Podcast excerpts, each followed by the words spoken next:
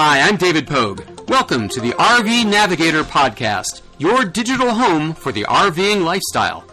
Visit the RV Navigator homepage at rvnavigator.com for additional information about each episode. And now, here are your hosts, Ken and Martha, podcasting from their mobile studio that might be parked in a campground near you. Hello, this is Ken, your RV navigator. And Martha, the co pilot, and we're talking to you from our at home studio at last. May 2019, and the weather has turned bad. Well, it depends which day you're talking about. Yes. Um, we, we left Oh, yes. Florida uh, April 1st, April Fools.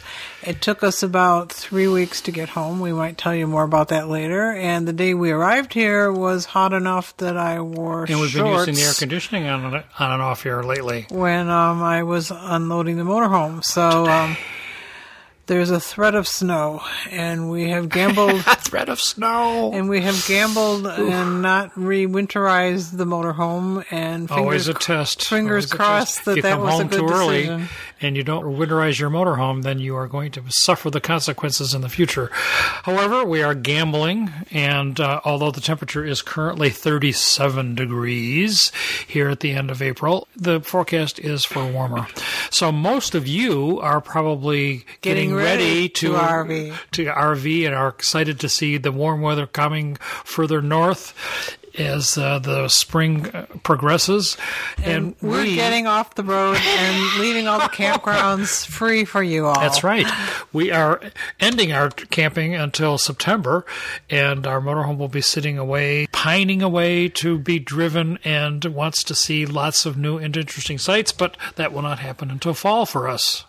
And I should add that in April, we had reservations for the campgrounds we stayed at, Mm-hmm. but it was very clear that we did not need to make reservations for any of Yes. the campgrounds we stayed at, even on the weekends. And the weather was very nice. I, I don't know what that means for those of you who only camp in the summer, but that was our experience. And we stayed at a number of very popular campgrounds, including uh, the one near Washington, D.C., which was only mm, two thirds full, maybe. Yeah, yeah. So Fuller on the weekend. I don't know. We hear all this stuff about campgrounds being full and it's impossible to get reservations and all that sort of stuff, but uh, that has not been our experience. But then again, we try to travel in the off season, When you're not. so we're going to leave it all open for the whole blessed summer. So there will be no competition from the RV navigators for any campsites, and you're welcome to stay wherever you'd like to stay. We will not be in your way. But while you're planning your next trip, we want you to um, upload our latest photograph Oh, to course. your monthly calendar. I I'm having a hard time not using Antarctica pictures, I even though told. Oh. the photographer that it's not very inspirational in May to be looking at an iceberg. Um, a but, penguin. But It's a penguin. But it is a beautiful picture. Penguins don't make it any more spring-like. I'm sorry to say. So maybe the June picture will be. I haven't picked it yet, but maybe it'll be We have some tulips here. Maybe you can take a picture of them with snow on Snow. them later Tulips today. and snow. How exciting! Oh, the Chicago weather in the spring is always very unpredictable. It is another place to places too. almost really that much. We feel rather good in that many of the places we went after we left Florida have had bad storms and exciting Yeah. weather. Yeah, the spring is Either before we got there or after we left there. Uh, you really have to keep an eye on the forecast as you move around in the spring, I guess. So this is episode number 169. As I said, for May 2019. We're glad to have you with us. Uh, our statistics for downloads have uh, dropped dramatically since January. Oh, Well, you can imagine we we had forty thousand downloads for January. Oh, my gosh. And only twenty thousand for the next couple months. So we hope that you're uh, uh, enjoying the listening to the RV Navigator. We enjoy making it, and we love to hear from you at rvnavigator.com. And if you have questions, uh, if you have topics that you'd like us to talk about, please uh, let us know. We we- are and we've a- non-commercial. We have no ads. We have no sponsorship, and we bear all of the costs ourselves. So uh, that means that we can be independent. So if you're looking for an independent view of any particular topic, let us know, and we will give you the straight scope from the RV navigators. Since we were TV stars back in January, we've also had a steady increase in the number of people who have signed up to be part of the Facebook group. So if that interests you, uh, don't forget that that's available for you and for sharing and bringing up topics of interest that way. And it replaces the now defunct Google Plus page, which has gone away because Google has decided, as they often do with projects, that it is no longer viable. So we're going to stick with Facebook and uh, let you have communications with us uh, on that page. Uh, we should also maybe mention something interesting, and that is uh, if you remember the January 20th podcast uh, interview with David Pogue, you remember that part of that segment was actually most of the segment, very little was with us, but the the rest of the segment was with Gimlet uh, Podcasting Company, and we watched them get started four years ago. Uh, Alex Blumberg did a podcast about starting a podcasting company, and interestingly enough in four years, he has now sold the podcasting company that he started that just does podcasts for lucrative pieces of change and has gotten uh, 200 over 200 million dollars for the rights to the podcasts Not chump change. s- from Too bad we're not part of the Gimlet family. so we are giving up a lot of money in order to We be sure independent podcasters but if anybody would like to offer us $200 million, let us know. We will be more than happy to talk with you. We might become commercial for that kind of money. Anyway, that's a joke. Dream on. Dream on. So, uh, one of the things that's happened this month, I put together a, a new system uh, that is based on Blue Fire. If you are interested in monitoring your engine as you drive, this is a great little tool. Would this be useful for people who are in regular trucks too? That's a good question. It's primarily for diesel engines, I think. Uh-huh. But your vehicle has a diagnostic port on it, and that port is used by mechanics and things to check the status of various sensors in your engine. And you can buy a gizmo to plug in there to read the parameters, but you can also buy one that will transmit live how your engine is doing to a device, such as, in my case, the iPad. Now, you were using Silverleaf, but now you Transfire because The Silverleaf was long of tooth, and I had the Silverleaf for a long time. It was hardwired into this jack, and it read many of the things, but not all of the parameters that were coming out of the engine. It was good, but it required a computer to have, and I had to have a Windows computer, which I didn't really like, and always gave me trouble. Now, this new one is you plug it in and it's uh, Bluetooth, and it will connect to phones, it will connect to iPads, uh, Android pads, it will connect to Windows laptops via Bluetooth, so there are no extra wires. And it has uh, substantially more sophisticated uh, reading and meters. So, what this tells you is all the gauges you don't have all of the gauges probably. And this will give you access to all of the information that your engine is putting out about how it's doing. So for instance i can read the exhaust temperature. Ooh are you jealous what does it tell you? the temperature of the exhaust So, what does it tell well, tell if your engine is having trouble, the exhaust will not be normal. And in our case, when I found out that our alternator was not working right, how did I know? Because I have a gauge, not just a light, which tells me what the voltage is that the uh, that the alternator is putting out. It tells me the exact oil pressure. It tells me uh, all the other parameters that the engine is uh, is being that's being measured by the engine. If you had a really la di da coach like a Prevost, would they have all these gauges? Well, all of these gauges are available if you wanted to put them on the dash. I mean, you could have a dash full of gauges. Now I do. I have at least 15 new gauges. yeah. It includes a, a DEF gauge. It includes a pressure boost for the turbo. It includes manifold pressure, manifold temperature, transmission temperature, engine temperature in exact uh, degrees so that you can see as you're going uphill how hot that engine is getting and if it's getting too hot it will be time to pull over. Also air temperature air pressure in our case because we have air brakes and things it tells us that. Plus all sorts of other good things like instant mileage gas mileage and And this new gizmo is substantially cheaper than the uh, Silverleaf, half the price of the Silverleaf, so $170. And it's very easy to hook up, and you can use uh, a device you probably already have for the readout. So I bought a bracket for the dash so that I can mount my iPad on the dash, and then the iPad then continuously reads out the engine parameters. Are you impressed? Well, one thing I want to say is I certainly can understand why you are happy to know all this information and monitor that our engine is behaving itself, but I find it rather consternating when we're going down the road and I see you looking down at your iPad instead of looking at the road. Is there a safer way to do this? Well, it would be depending on where it's mounted. I don't feel that that's unsafe. Keeps me interested in what in the driving because it kind of gets boring sometimes just watching the road, especially on the expressway. And I can just glance down to see if there's a red line there that I need to be taking a look at or monitoring. And of course, if there is a problem, you need to know it fairly fairly soon. If you're getting bored, maybe you need to listen to better podcasts. Uh, I do listen to great podcasts, but still, the driving experience. It gets, it, well, there, well, there needs to be lots of things to look at for me.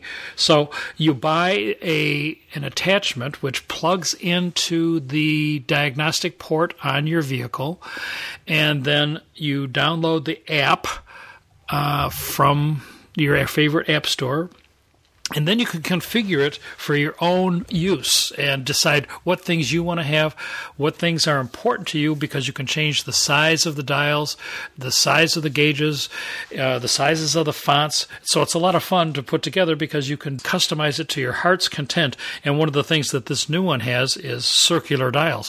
what a revelation! Circular gauges. As opposed to what? Just analog. They would just had numbers. Circular is better? Well, it, it, gives you at a quick glance. It gives you you can see that the gauge is in the green. Otherwise, you have to read the numbers. So this way, you just look at the mm. where the thing is pointing. Mm. See. Yeah, I see it. So if you take a look at the web page for this month, which of course we always have updated for the every episode, you will see a sample gauge package.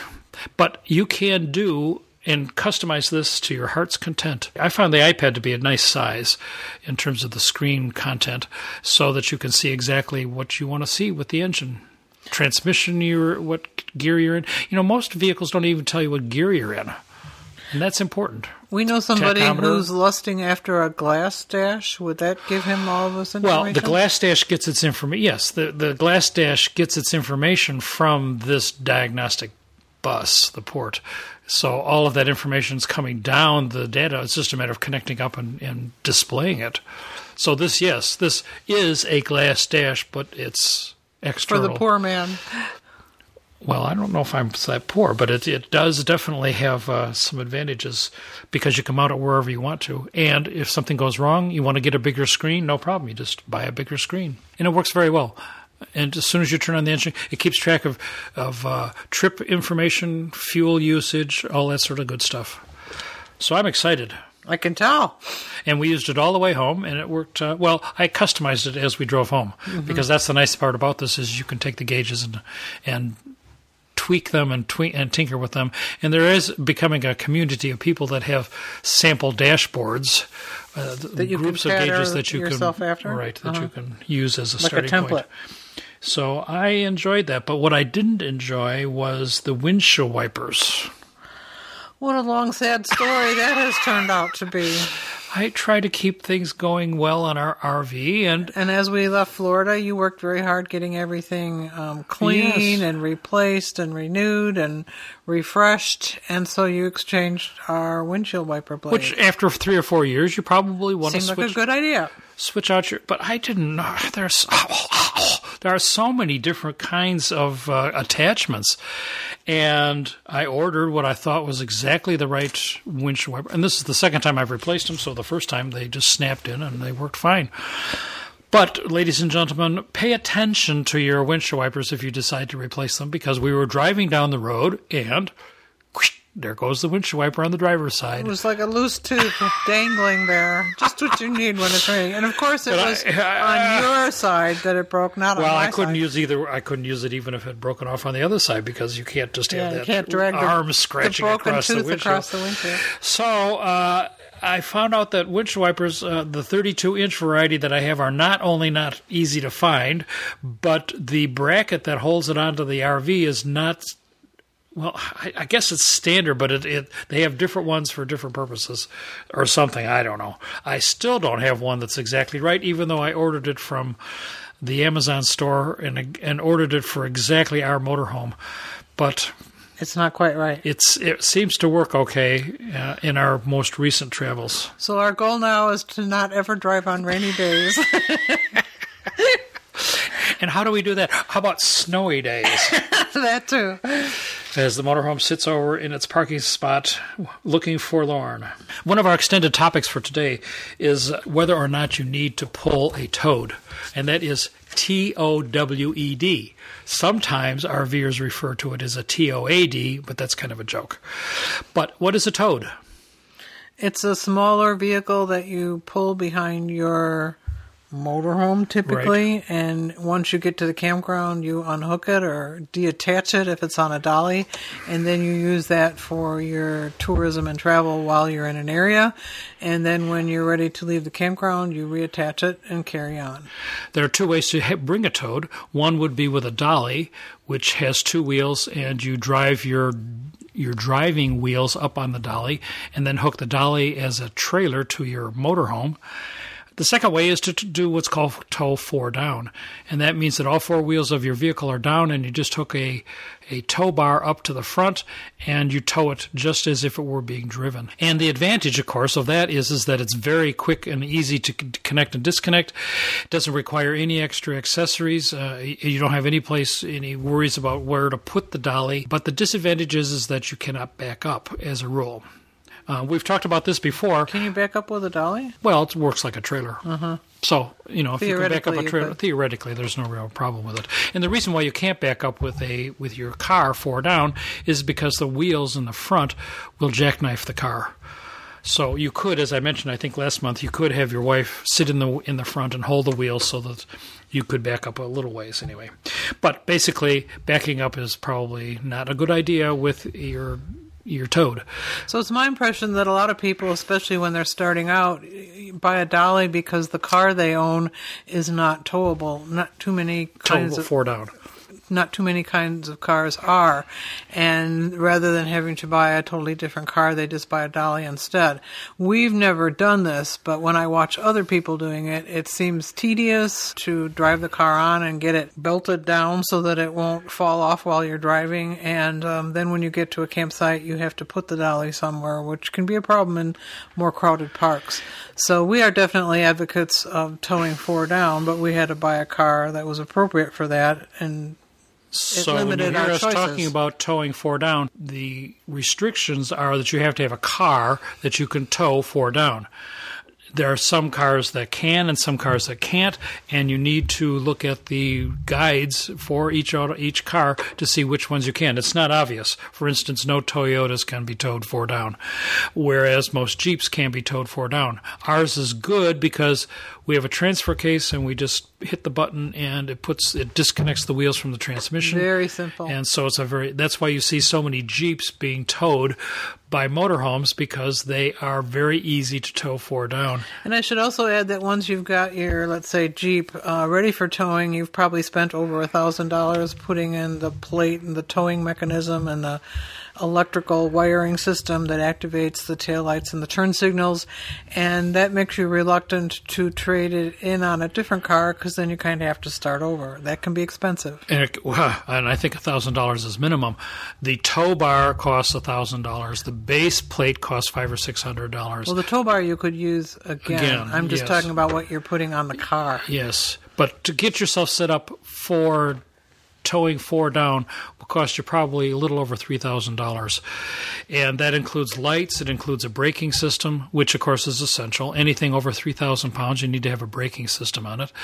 And that's just good form anyway.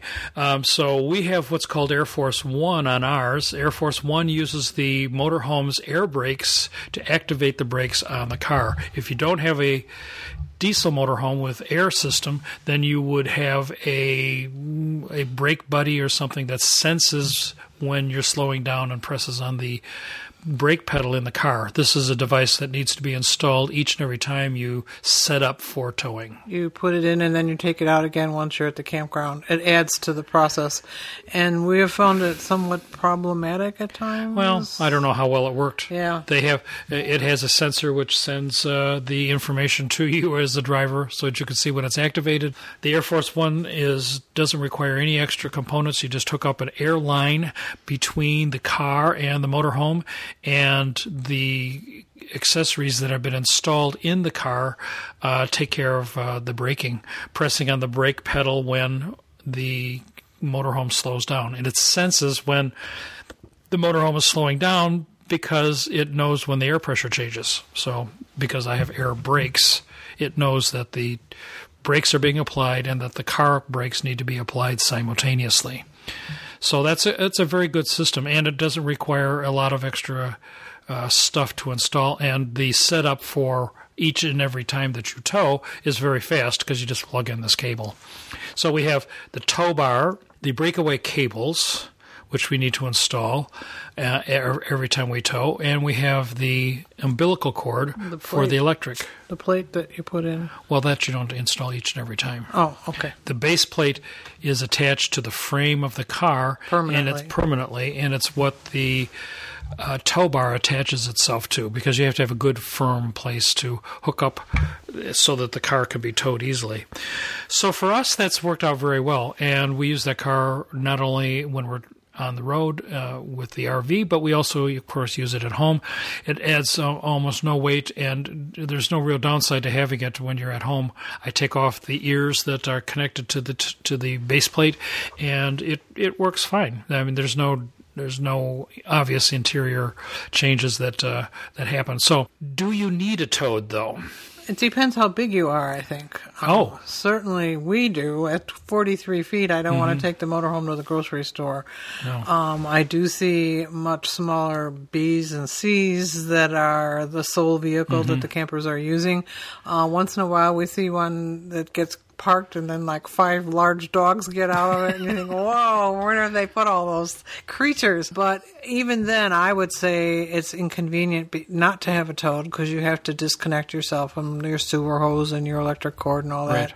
every time you come and go from the campground. So I really like having and toad. having just come up the East Coast, we stopped at uh, two fairly large cities. We stopped at uh, Savannah, Georgia, and we did a little sightseeing there. And we stopped in Washington, D.C., obviously a major metro, metro area.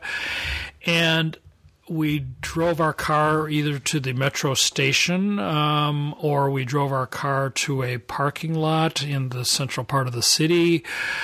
And I think no matter what kind of RV I would have had, even even I don't know, even a truck camper would have been too big for many of the places that we were going. Having a car that is a standard sized vehicle is the way to go for that kind of travel. So if you are thinking of doing city touring, there's almost no option other than carrying a, having a toad. Maybe you could do Uber, but And I've read about people that rent cars for a week or two if they're going to be somewhere for a while. That would also be another way to do it. Just less convenient. A lot of people, though, mentioned that they that they want to do something like an Uber, but in most rural areas, I don't think There may are- not be any. There may not be Ubers that are around, and certainly the convenience of waiting for somebody to come and pick you up to take you to the grocery store. I don't know.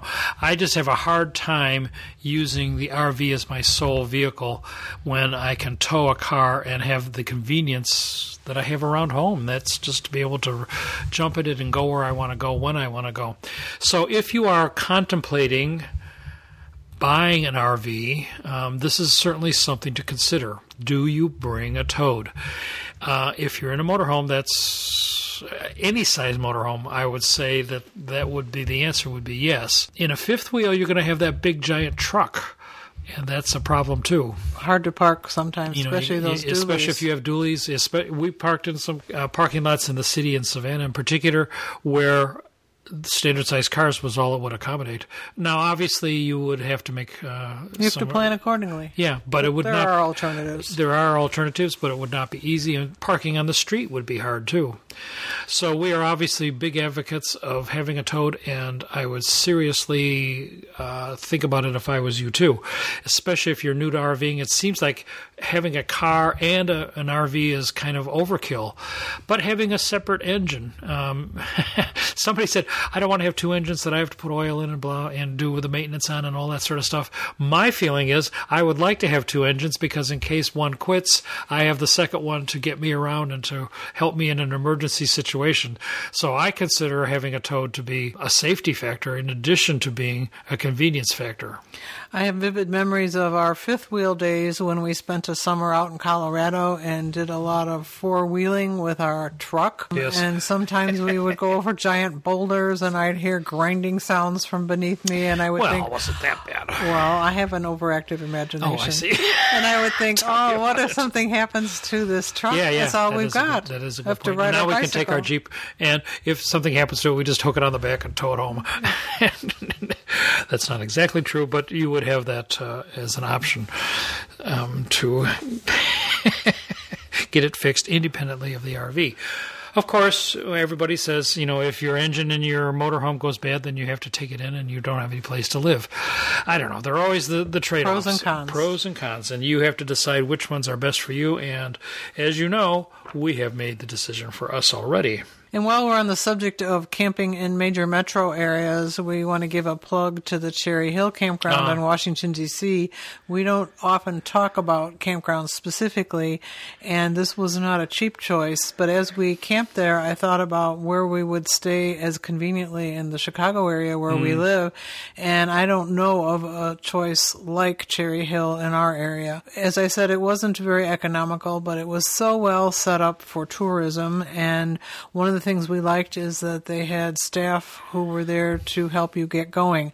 And by that, I don't just mean maps and brochures, but they explained to us how the metro system worked, uh, where to catch the train, um, how we could spend less money because we're old, and they gave us special passes for that.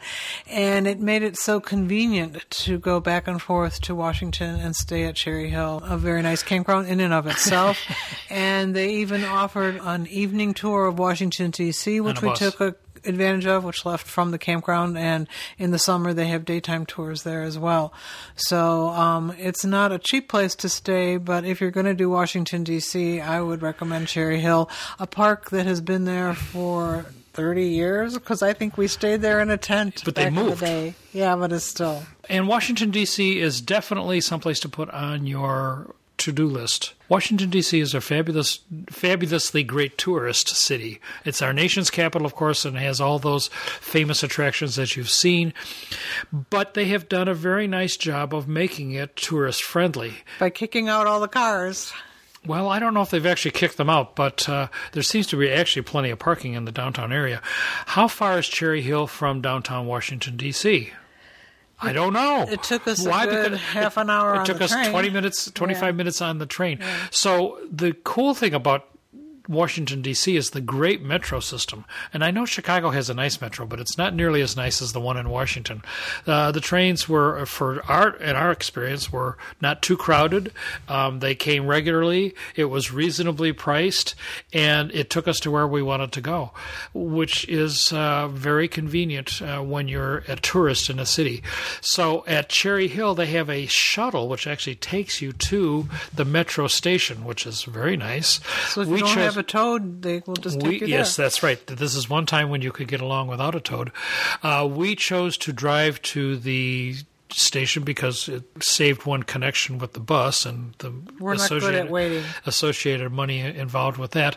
But it was the same metro station that the bus took took you to, and we would get on the metro. And I don't have any idea how far we were from Washington D.C. We never drove down there really, because we just got on the train and it's underground, so you make a seven or eight stops, and you're in uh, right at the mall in the downtown in in the central part of Washington D.C. We were able to do all the things we wanted to do from that uh, location.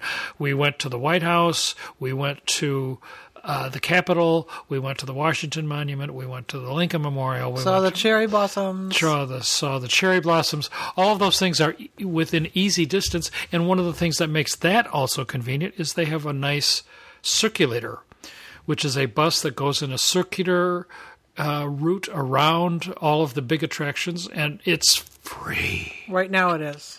Well, and even when you had to pay, I think it was a dollar. It's free. So that was. wa- Once you get there, Washington is a cheap city because many of the things you do are Smithsonian's, and those Which are, are all free.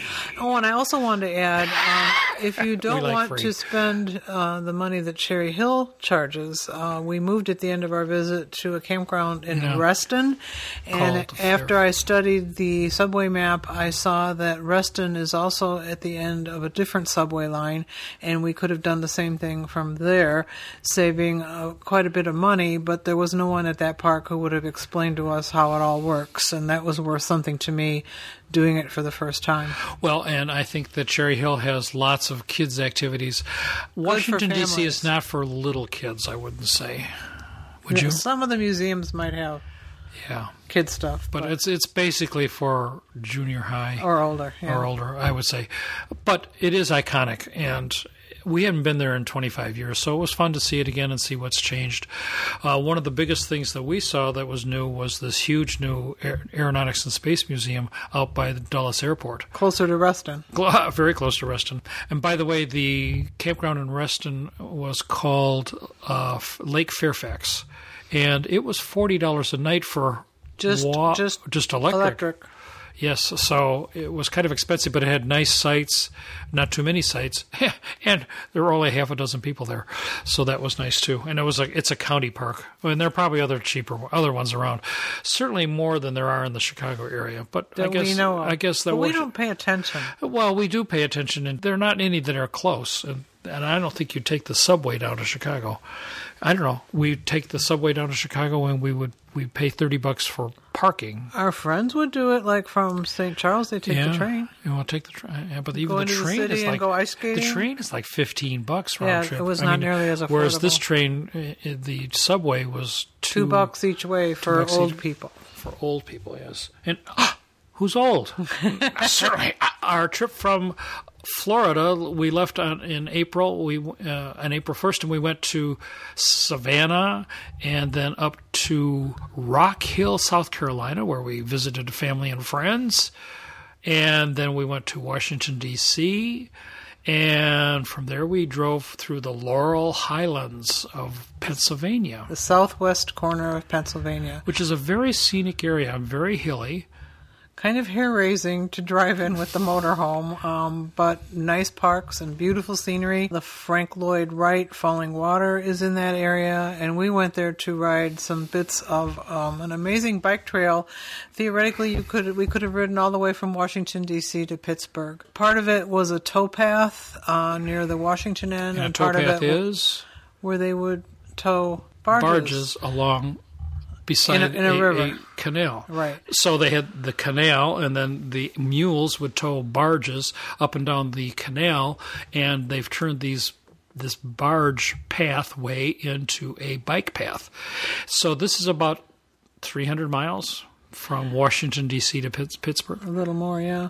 And then the Pittsburgh end of it is a rails to trails type bike trail that are more commonly available all over the country, but very nice. Very nice and uh, nice crushed gravel uh, roadway, and they have lots of bridges and tunnels. And we crossed over the Continental Divide and the Mason-Dixon Mason-Dixon line. line. So there's lots of things to do. And uh, there we stayed at a COE campground, a Corps of Engineers. When the Corps of Engineers builds a big project like a dam, they frequently build a campground in association with it. And these are called COE campgrounds. And if you have not been to COE campgrounds, they are lovely. They are the tr- traditional camping experience. We should mention that all the COEs are now reservation only and you can only reserve online. We learned. Right.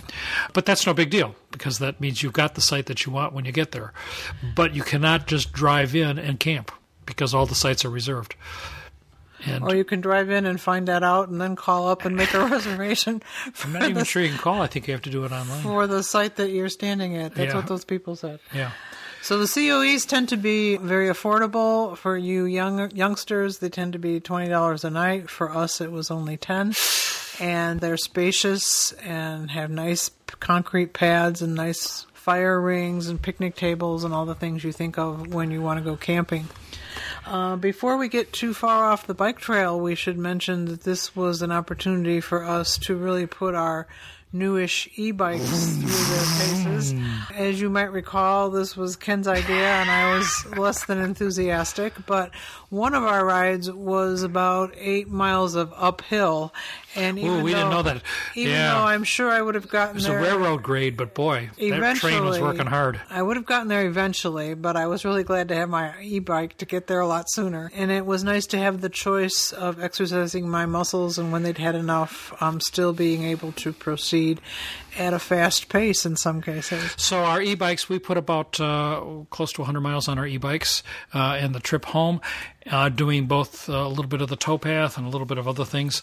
And uh, the, the major grade we had was uh, coming up to the Continental Continental, Divide. Divide, which I guess is logical, but I never thought about it. I looked at it on Google Earth and I said, "Oh, that looks like a nice trail, so let's take it." And ooh, it turned out to be. Uh, It was- trains it was- can't go up really steep, but they can go for a long, Long time. And so this was quite a long grade, and eight miles was only the part that we did. But they have nice, uh, very nice uh, visitor centers and stuff along the what's it? I forget the name of the path. What's the path called? The Greater Allegheny is the Okay. Pittsburgh end of it. Okay, I don't know what the Washington end of it is called. The, the towpath. But anyway, this is uh, you can camp along the way, or you can get a, a sag wagon and have uh, a, your experience and just drive ride the whole thing if you want to. We have some friends who've who've ridden the entire trip. I think it's kind of an adventure, kind of like going on the Appalachian Trail or something. Only obviously not nearly as long. But if you had three or four days, no. If you had a week, you could probably do the whole thing. One way. One Especially way. if you had an e-bike. And some of the old depots have been turned into museums and snack bars and all sorts of tourist-friendly facilities. Um, I think this is going more heartily in the summer than when we were there in the spring, but it was a pleasure. And if you'd like to do camping uh, and bring your stuff with you, Like a tent- like, tent the, tent- camping. the COE campground that we stayed at was located directly on the path, so you could just ride your bike off the path, put up your tent, and uh, you would have a, place to stay for the night. So that was nice, uh, and it's nice to see that uh, these areas are being developed. And Ohiopyle is a very big touristy tra- uh, area. Um, it has uh, rafting and all sorts of family activities in the state park. So we have done that in the past, but it- we were reminded that it's a very nice place to visit in the summer. And I think it's probably somewhat cooler, although we found it to, to be a little too cool. The Because we were in the there too spring, early. yeah. We were there in the spring, and the COE was not full at all. I was surprised. Easter weekend, and we're at a major campground in a nice tourist area, and it was Less than half. oh less than yeah, less than a quarter. I would say about a quarter full. So it is possible to get nice campgrounds uh, almost any time of the year. I think. We don't know about the summer. Yeah, well, probably in the summer. During summer the times that we go. Yeah. So take a look at uh, at driving this way. This is a nice way to come back from Florida if you're going up to the northeast. Uh, you don't necessarily have to go on 95. Ugh, and with all the accidents on 95, I can see why you wouldn't want to do that. Whew, some of these car accidents that have blocked off the entire road have given me shivers. I think We've always said that we are not bird watchers, and we are not bird watchers. part of that relates to our interest in photography and the kinds of birds that we most commonly see in our part of the United States, which are brown or gray and small and hiding behind the leaves. And so it's really hard We to watch, watch them, much less take a picture of them. But certainly the beginning of the winter when we were in Florida seeing all those uh, spectacular water birds, I think we've talked about them before. And, then we went to Antarctica and had to learn about all the various kinds of penguins, made us more interested than we have been in the past. So I think the key is that we're And not we're going to the Galapagos. we're not small bird watchers, but if a bird weighs more than 10 pounds, we're interested. Ten pounds. So I know robins. So we found a really good app uh, from Cornell University, the Cornell Lab of Ornithology, which we downloaded, that has helped us free. greatly identifying birds, even ones that don't weigh ten pounds. So we wanted to mention that as as a, a good resource if you are at least as interested in birds as we are. I'm very interested in birds now that I see all these great pictures, and I'm going to enroll in the class on what was it, sparrows? No, was what was? warblers. I'm going to enroll in the warbler class. They offer a ninety-nine dollar special on a course in identifying warblers of all things. I don't even know. I don't know if I've ever even seen a They're warbler. probably small and brown and gray. But I'm going to spend ninety nine dollars to learn how to how to identify warblers. I just got the email today. I am an advocate of watching birds. I like the colorful birds, but I don't know anything about them. So I'm going to try to use this app a little bit more and to try to identify. But I'm not going to pay ninety nine dollars to take a course in warblers. There are obviously people out there who find that a good way to Do you think spend they, their money. Do they make any money off of sure, why not? of a course in warblers? you got to be kidding me. People have all kinds of hobbies, especially old people who have more time to do that sort of thing. So I should be interested in warblers. No, that's up to you. You're interested in engine monitors and How about new headphones? yeah, and new headphones. You can talk about those. Oh my. Uh, so we are always listening to podcasts, and when you're listening to podcasts and you have things in your ears, it often makes it difficult for you to hear what else is going around you. And uh, over the years, I've tried uh, headphones that are not intrusive, but there is a new one that I just purchased uh, called AfterShokz, the Trekz Air, and the AfterShokz put nothing in your ears. And she says, How do they transmit the sound? Through your head bones. Whoa, through my bones. Yes. Yeah, you're exactly right. They lay in front of your ears, and they're very light, um, and they're very un- unintrusive, and they have a pad that fits in front of your ear towards your eyes, and somehow it transmits the sound Through your skull. quite capably. Great sound. Great, sound. Have you tried using them with a bike helmet? Because that's sometimes I've ridden my bike. Well, it has with, the it has the thing that goes around the back. No, I haven't tried it. That would be a good good I, idea. I like to listen to podcasts while I'm riding my bike, but I always Ah. think it's kind of dangerous because, like you said, you, when stuff's in your ears, you can't hear the traffic. Yeah. around you, and um, that seems like a better way to go if it works with a helmet. Well, I don't think it has anything to do with the helmet, but it wouldn't block your hearing. Well, it would all have to fit on your head. Would Well, it helmet fits, but it fits around the back. The the strap. The my helmet is on the it back has of my a head too. it has a titanium band that goes around the back of your head. If you take a look at them, they are unobtrusive and easy to use. Bluetooth, so they connect up to almost any device with no wires, and Great sound.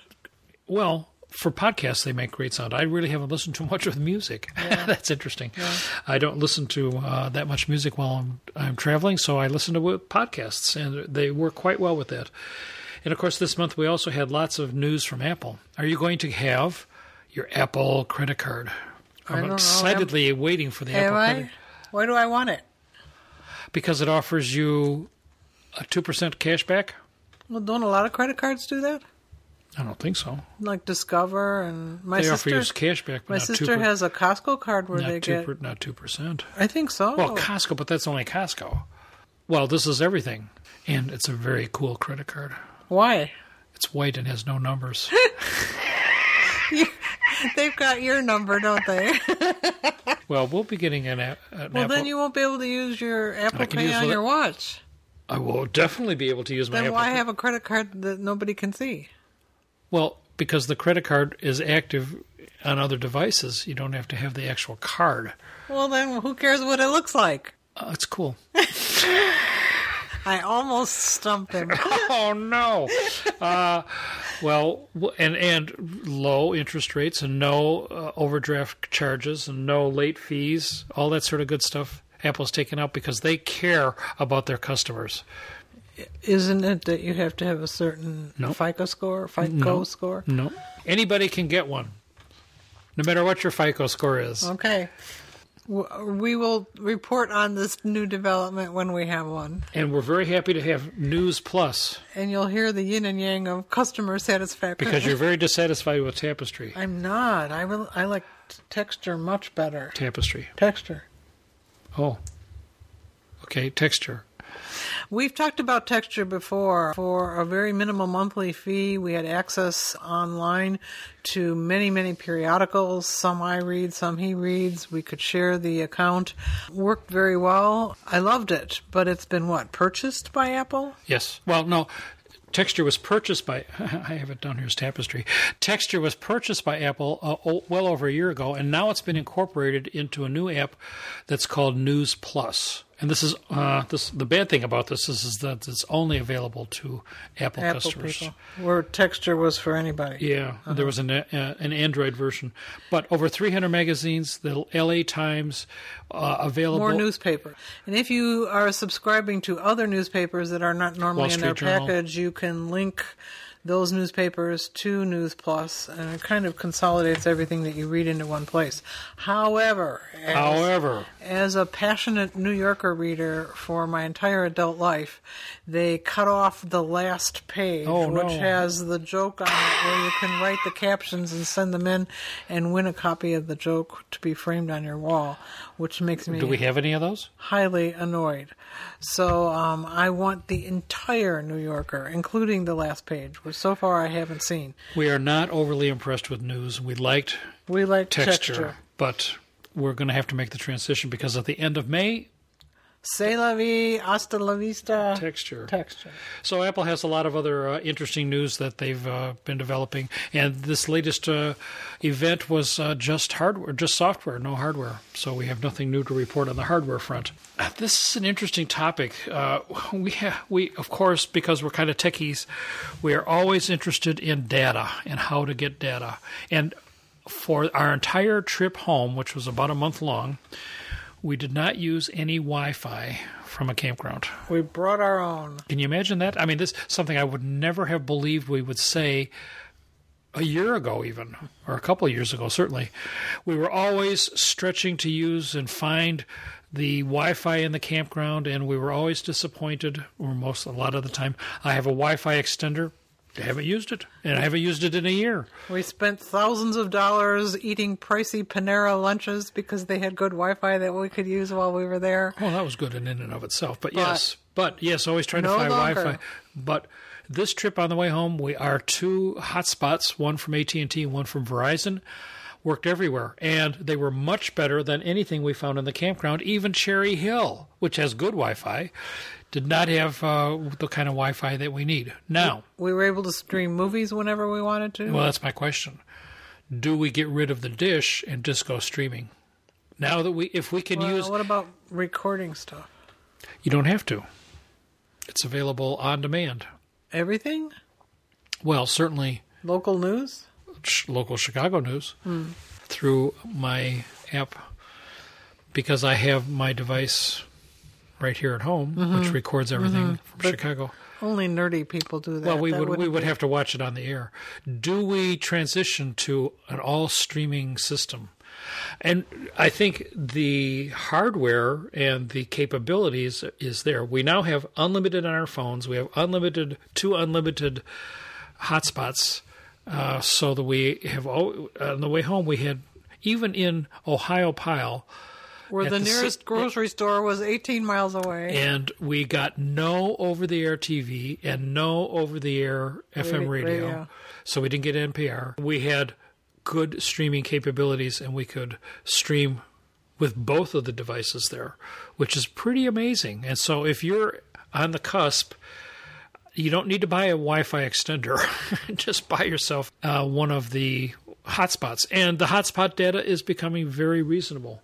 Oh, I didn't put it in here, but I'll try to put it into the uh, on the web page. That uh, oh, here it is. I did put it in the notes. you what do you put know? in the speed things. No, put- the Visible is Verizon's prepaid brand, Visible, offering an unlimited data plan for $40 a month, always capped at 5 megabytes per second, and hotspot use is enabled.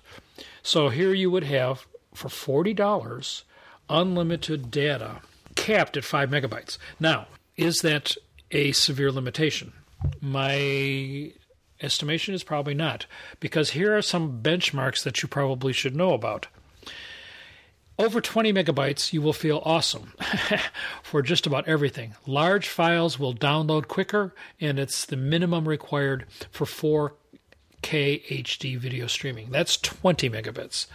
Now, if you have 5 megabits, it will give you a solid surfing experience, and it's suitable for most HD, and that's uh, 720 or 1080 video streaming. A good aim for two-way video conferencing. A good way to do video two-way video conferencing.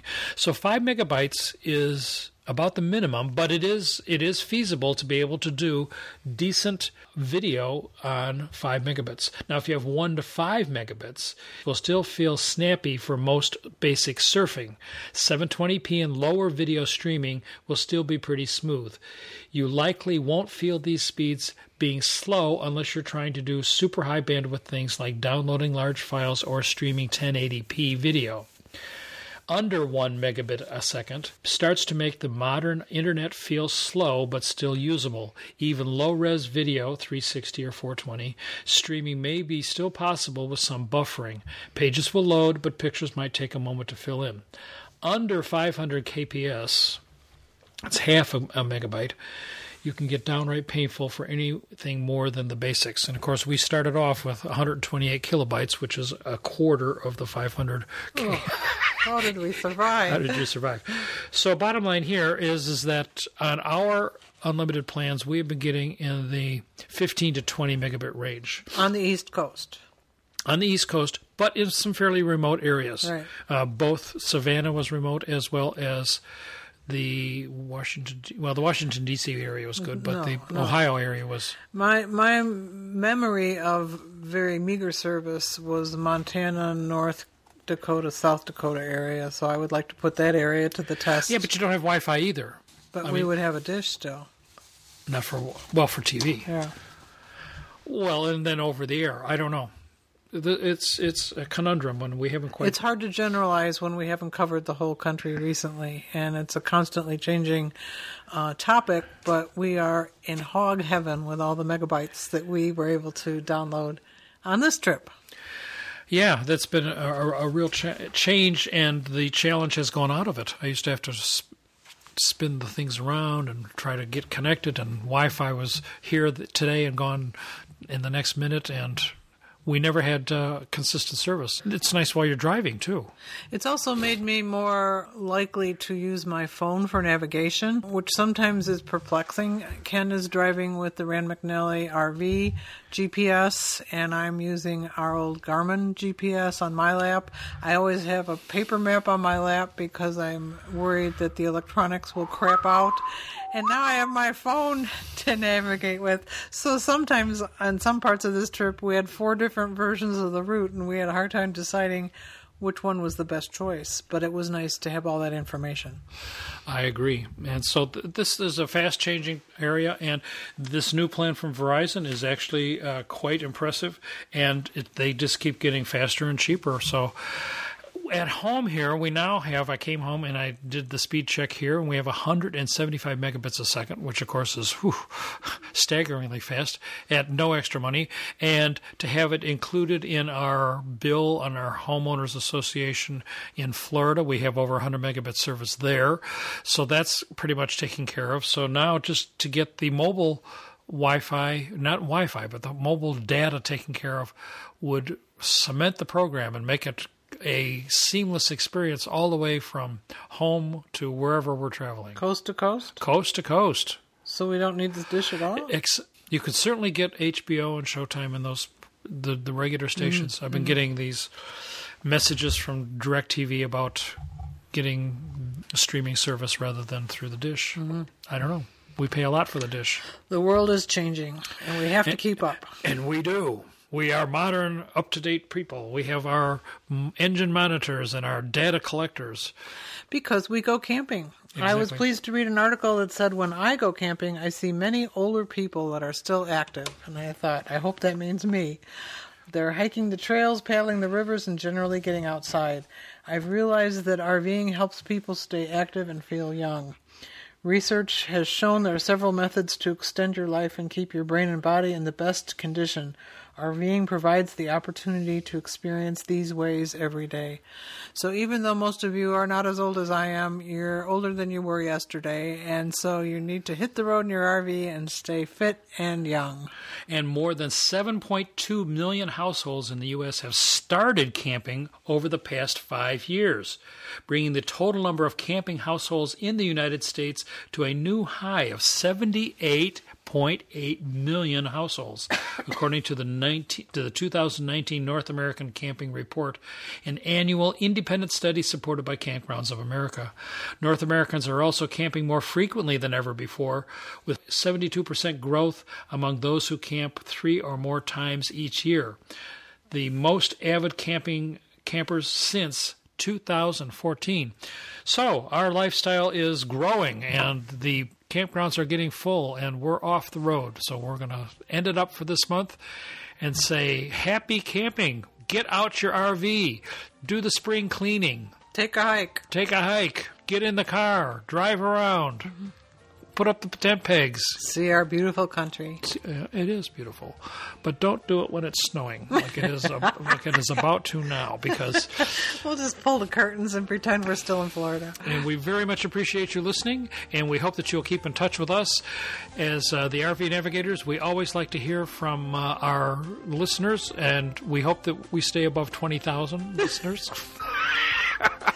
Should we ask David Pogue for a repeat? Yeah, I think we're going to have to. Yeah, we have to. More, we need more. Uh, Do we need Publicity. more listeners? I don't care. We have the best listeners. That's right. We care about quality. Okay, so for now, get out and camp, and we will see you. Well, Not for a while. we. I'd like to say we'll see you in a campground near us, Not but for a while. not for quite a long time. So we will see you. We will see you. You have to let us know how the campgrounds are doing.